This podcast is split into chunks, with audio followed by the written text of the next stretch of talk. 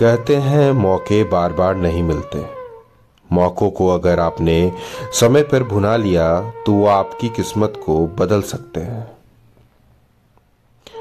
बॉलीवुड में ऐसे मौके स्टार्स को कई बार मिले। किसी ने उन मौकों को लपक कर मौके पर चौका मार लिया। वहीं कुछ स्टार्स ऐसे भी रहे जिन्होंने उन मौकों को ठुकरा दिया।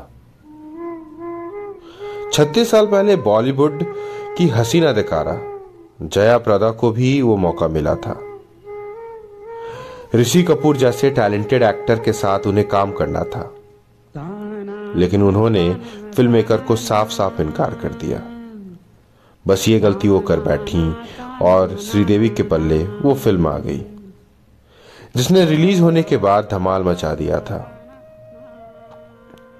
कुछ फ़िल्में ऐसी होती हैं जिनको भूल पाना सालों बाद भी दर्शकों के लिए मुश्किल होता है। 1986 में एक फ़िल्म रिलीज़ हुई।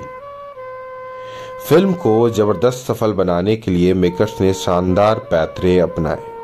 फ़िल्म के लिए जया प्रदा फ़िल्म मेकर की पहली पसंद थी। लेकिन उन्होंने कहानी सुनते ही फ़िल्म को न कह दिया। और इसके पीछे की वजह का भी उन्होंने खुलासा किया था। कौन सी थी वो फ़िल्म? चलिए आपको बताते हैं। कहते हैं कि श्रीदेवी और जया प्रदा अपने दौर में किसी भी फ़िल्म की सफलता की गारंटी हुआ करती थी।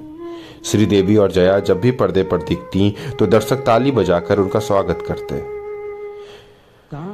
इनके हर स्टेप्स के साथ साथ दर्शकों की सीटियों की जुगलबंदी होती, लेकिन दोनों कभी अच्छे दोस्त नहीं बन सके।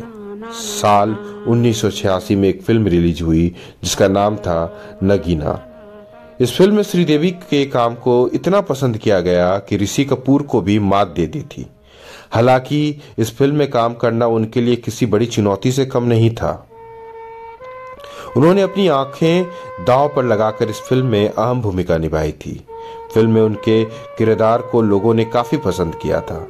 लेकिन क्या आपको पता है, श्रीदेवी इस फ़िल्म में मेन एक्ट्रेस के लिए निर्देशक की पहली पसंद नहीं थी। पहले इस भूमिका के लिए जया प्रदा से संपर्क किया गया था। लेकिन उन्होंने इसके लिए मना कर दिया था। दरअसल जया को सांपों से डर लगता था, इसलिए उन्होंने इस भूमिका के लिए इनकार कर दिया। इस मौके को श्रीदेवी ने अच्छे से भुनाया और ये उनके करियर की सबसे चर्चित और सफल फ़िल्मों में से एक रही। श्रीदेवी के लिए इस रोल को निभाना आसान नहीं था, क्योंकि नगीना और नागिन के किरदार के लिए एक्ट्रेस को लेंस लगाना पड़ता था जिसके लिए बार बार लेंस हटाने से उनकी आँखें खराब होने की कगार पर आ गई थीं। डॉक्टर ने तो उन्हें लेंस लगाने के लिए साफ़ इनकार कर दिया था लेकिन श्रीदेवी ने अपने काम को महत्व दे, देते हुए इस किरदार को बखूबी निभाया साल 1986 में सिनेमाघरों में दस्तक देने वाली इस फ़िल्म ने उस साल कमाई के भी कई रिकॉर्ड तोड़ दिए ये फ़िल्म उस साल की दूसरी सबसे ज़्यादा कमाने वाली फ़िल्म थी। इसने दुनिया भर में तकरीबन तेरह करोड़ रुपए का कलेक्शन किया था। अपनी अनबन पर इंडियन आइडल 12 के मंच पर पहुँची जया प्रदा ने माना था कि श्रीदेवी के संग उनके रिश्ते अच्छे नहीं रहे। इसी मंच पर पुरानी दिनों को याद कर जया प्रदा ने बताया था कि जब भी हमें सेट पर एक दूसरे से इंट्रोड्यूस करवाया जाता तो सिर्फ़ नमस्ते कर आगे बढ़ जाते थे।